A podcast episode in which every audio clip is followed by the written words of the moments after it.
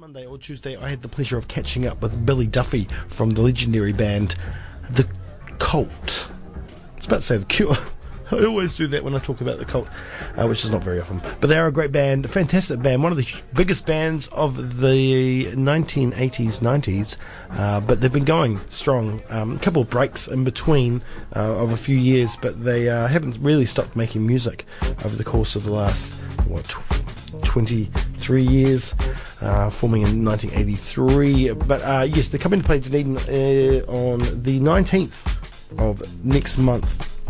And um, I'm going to be there front and centre, and you could be too. I'm going to give away a double pass to that show very soon after I play this interview that I did with Mr. Billy Duffy. Enjoy. You're on the one, 91 FM. Right now, I'm joined by Billy Duffy of The Cult. Good morning, Billy.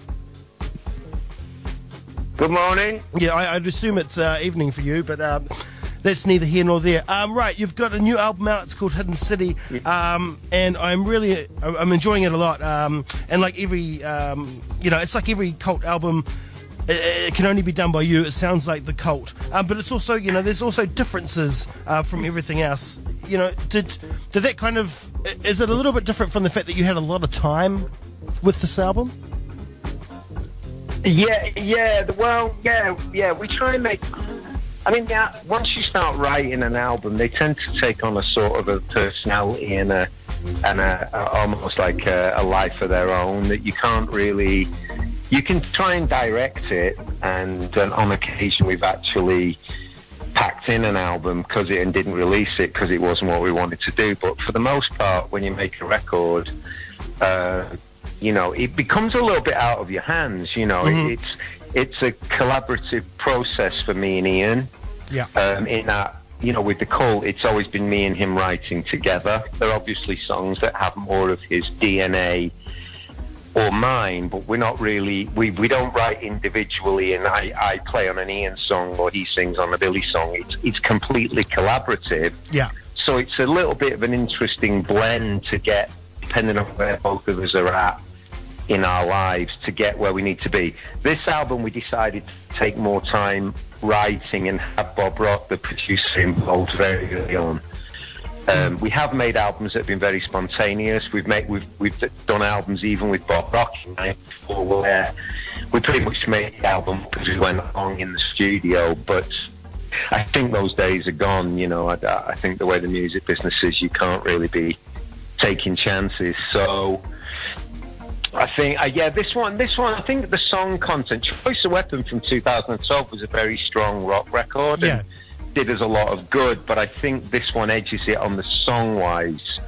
Um, I think it's got a little bit more variety because if you rush to finish an album due to time, money, whatever, whatever the constraints are put upon you, um, you can tend to maybe be guilty of a lot of the songs. Some of the songs tend to blur into three songs almost sound like the same song occasionally, mm-hmm, mm-hmm. and it's just that you haven't got time to let them kind of find their personality. So with this one, each song we had more than enough time to finish it up. So um, I think that's that's what makes the album have a lot of like individual variety between the songs. Yeah, yeah, and it's it's been laid out like uh, the way you've you've put the songs on the album and where they sit has been laid out to work out quite nicely as well even with that difference.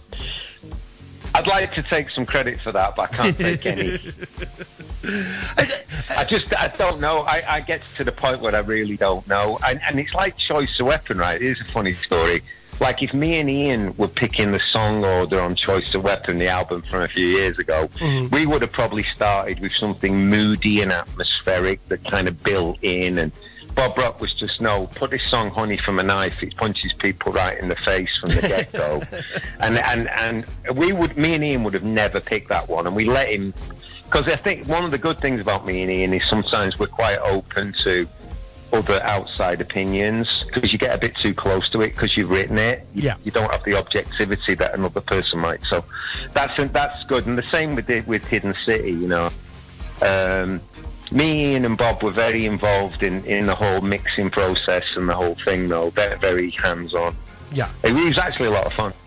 it's great that you do that because it seems like you're always open to, like you said, outside um, sources. Uh, you're not like bogged down in the fact that you've been doing it for so long that you think you know what you're doing is right. You, you let other people, you know, put put their two yeah, I mean. I agree. I think it's. I, I personally think it's important to keep a bit of like that childlike wonderment mm-hmm, and mm-hmm. a bit almost like fanboy into what you do. I think to a certain degree, if you can retain that sense of wonderment, that like, you know, believing in Santa Claus kind of thing. Yeah, yeah, yeah. Um, as an as a as a writer, that like the suspension of disbelief, I think it just helps. You know, it, I'm a big fan of actually making albums in a residential way, which we did with a lot of our early albums. But unfortunately, we have been able to do that more recently for a host of reasons. Yeah, um, probably just real life families and all that. But that way you kind of create this bubble and mm-hmm. you just this the album kind of you, you you make like this this like little inner sanctum of like creativity and you don't really I like I don't really need to go home and deal with the gas bill you know what I mean yeah, it's yeah. like it's you're trying to kind of create I mean you know there's been rock music being made for many many decades now so if you really you know you've got to dig really deep to try and come up with anything that hasn't been done before or has any degree of kind of authenticity to it. You know, you, you, it's, it's it's not an easy gig. Yeah. You know, and like you say, we you know we don't make the same album over and over and over again. You know, that works for some rock bands. For me and Ian, it's always been kind of a, a reaching process, and sometimes you fail, and sometimes you hit hit the nail on the head. You know, but I think with us, it's always going to be a bit of a quest. Um, you know, I mean, there have always been guitar records, you know what I mean? But, yeah, yeah. But there always rock records, but within that format, we're trying to keep it fresh. Yeah, yeah, I think you're doing a good job. It's a, it's interesting. You said before, you know, it, it's always you and Ian, and it's a collaborative effort. But it seems like um, the outcomes are, are, different for you. I mean, reading uh, some other interviews and how Ian sees the last three albums as a trilogy, but you don't. It's like the albums mean different things, even though you're working on them together. Yeah, yeah, yeah. Well, we, we have differences. I mean, it's the facts are the facts. You know, it's re- really a question of interpretation, and we've been, you know, there's pretty much nothing me and him could say to each other that would, you know, terminate the working relationship. You know, I mean, that'll just end when one of us doesn't want to do it anymore. But in terms of like insulting or you know we're both entitled to mm. opinions you know. Yeah without and that. and seeing things as they are. You know and and sometimes to be honest i mean i'm i'm i'm more of a pragmatic individual so you know a lot of those sound bites it's a much more interesting thing to say you know. I mean it's just i, I just happen to be very pragmatic by nature so you know i, I you know it, it, what it is is somebody i think what was the attempt was to say hey you know, yeah, we had we made some great records in the 1980s, but we don't just play those. We play new stuff. We've written new stuff. We've made three albums in the last ten years. Yeah, we've been touring. You know, every we've done gigs every year for a decade now, consistently. Um, and you know, I think the idea of the trilogy was just to kind of make it a little more of a soundbite, yeah. to make it like, oh, did they now?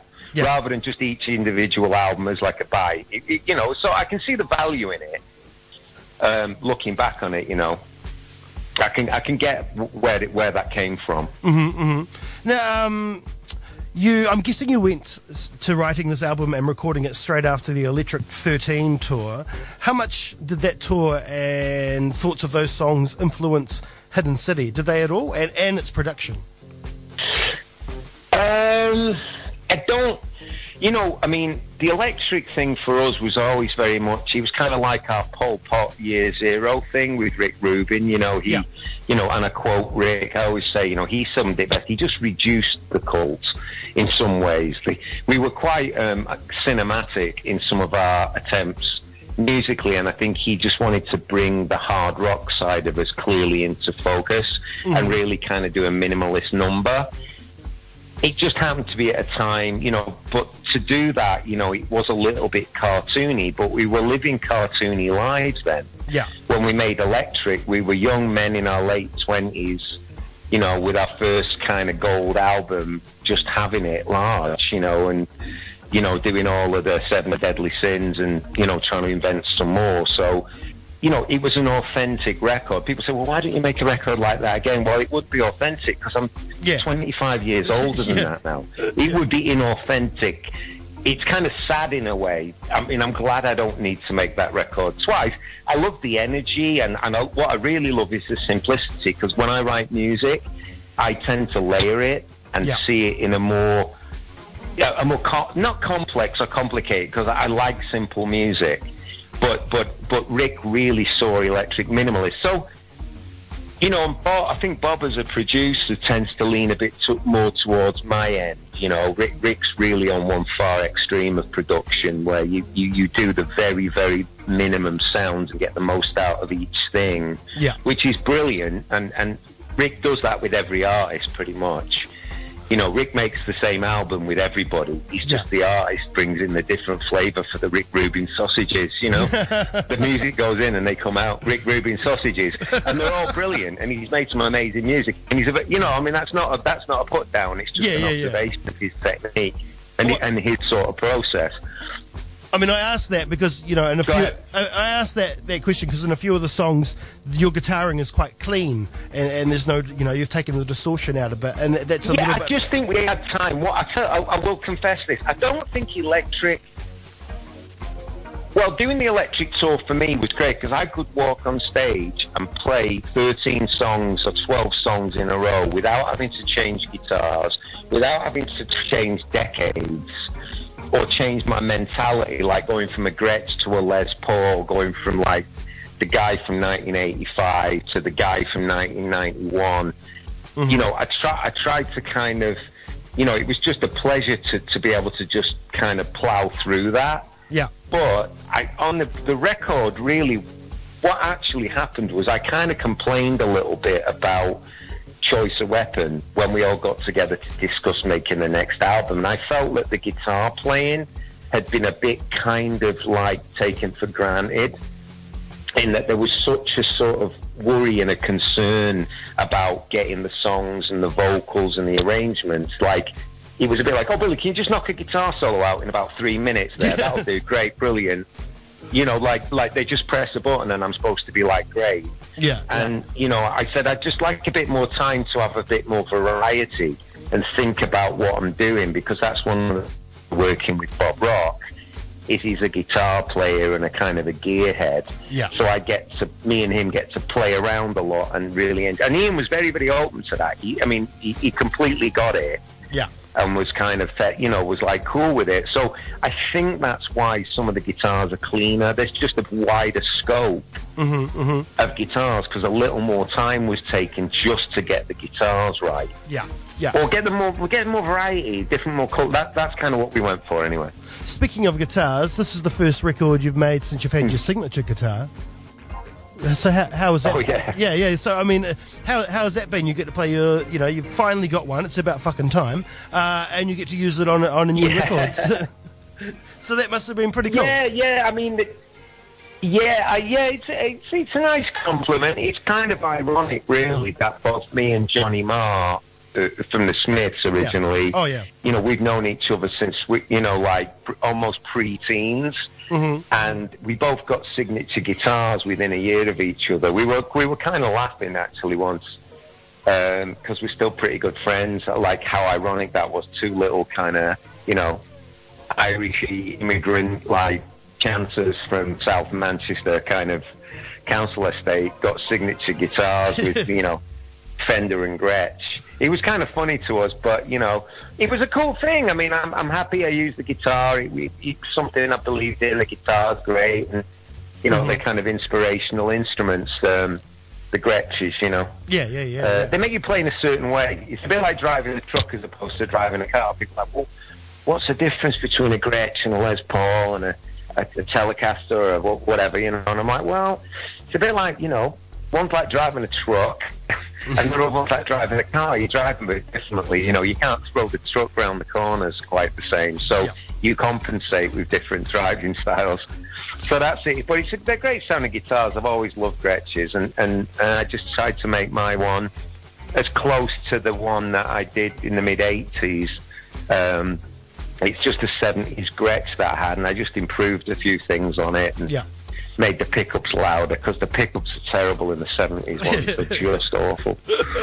Um, They're so underpowered, you know, that you have Yeah. to turn the amps up so much that it feeds back so badly that it, it's unusable. Um, now you've got a couple of new bandmates. Excuse me, Jamie, this is your one minute reminder. All right, fantastic, fantastic. All right, we've got a minute to go. Uh, all right, so you you're coming to New, you're coming to New Zealand and Australia. Uh, so you're playing down here in Dunedin, where I am, on the 19th of November, uh, which is really exciting. And I know it's probably really exciting that Grant Fitzpatrick is coming to Australia and New Zealand as well, because he's from this side of the the world. Yeah. Um, what are we going to see? Yeah, yeah, yeah.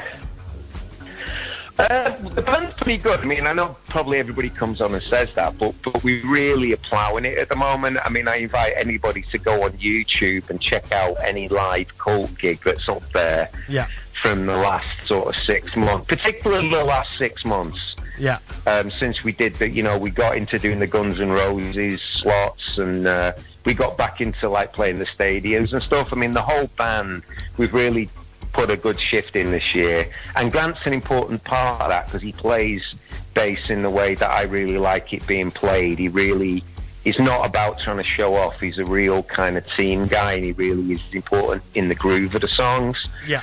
and um, so he's an integral part of the team, you know. And uh, the band's great. The, the band's styling, you know. I can't really sell it much more than that, but Yeah. I would say, you know, if you've ever thought about coming, now's a good time to do it. All right, yeah, I'm sure Grant is fizzing to be coming back to back home into this side of the world to play playing with, with the cult. That's going to be huge for him, and it's going to be huge for us to see you uh, here in Dunedin on the 19th of November. Thank you so much for talking to me this morning, Billy. It's been a pleasure. All right, mate. Yeah, all the best. Yeah, looking forward to it, mate. I've never been to the South Island. I'm excited. I'm Yeah. actually going for a few days early, and I'm gonna I'm gonna look for Gandalf on a motorbike. I was hoping you were going to take a few days off down here. You're going to love it. You're going to love it, and we're going to yeah, love no, I seeing am. you. I am. Yeah, that's fantastic. All right, Billy. Yeah, I'll be around. I'll be around for a few days. All right, mate. All right, thank, you so much. very much, Jamie. All right. Bye. All right, there's Billy Duffy from The Cult playing in Dunedin on the 19th of November at the Town Hall. If you want to go.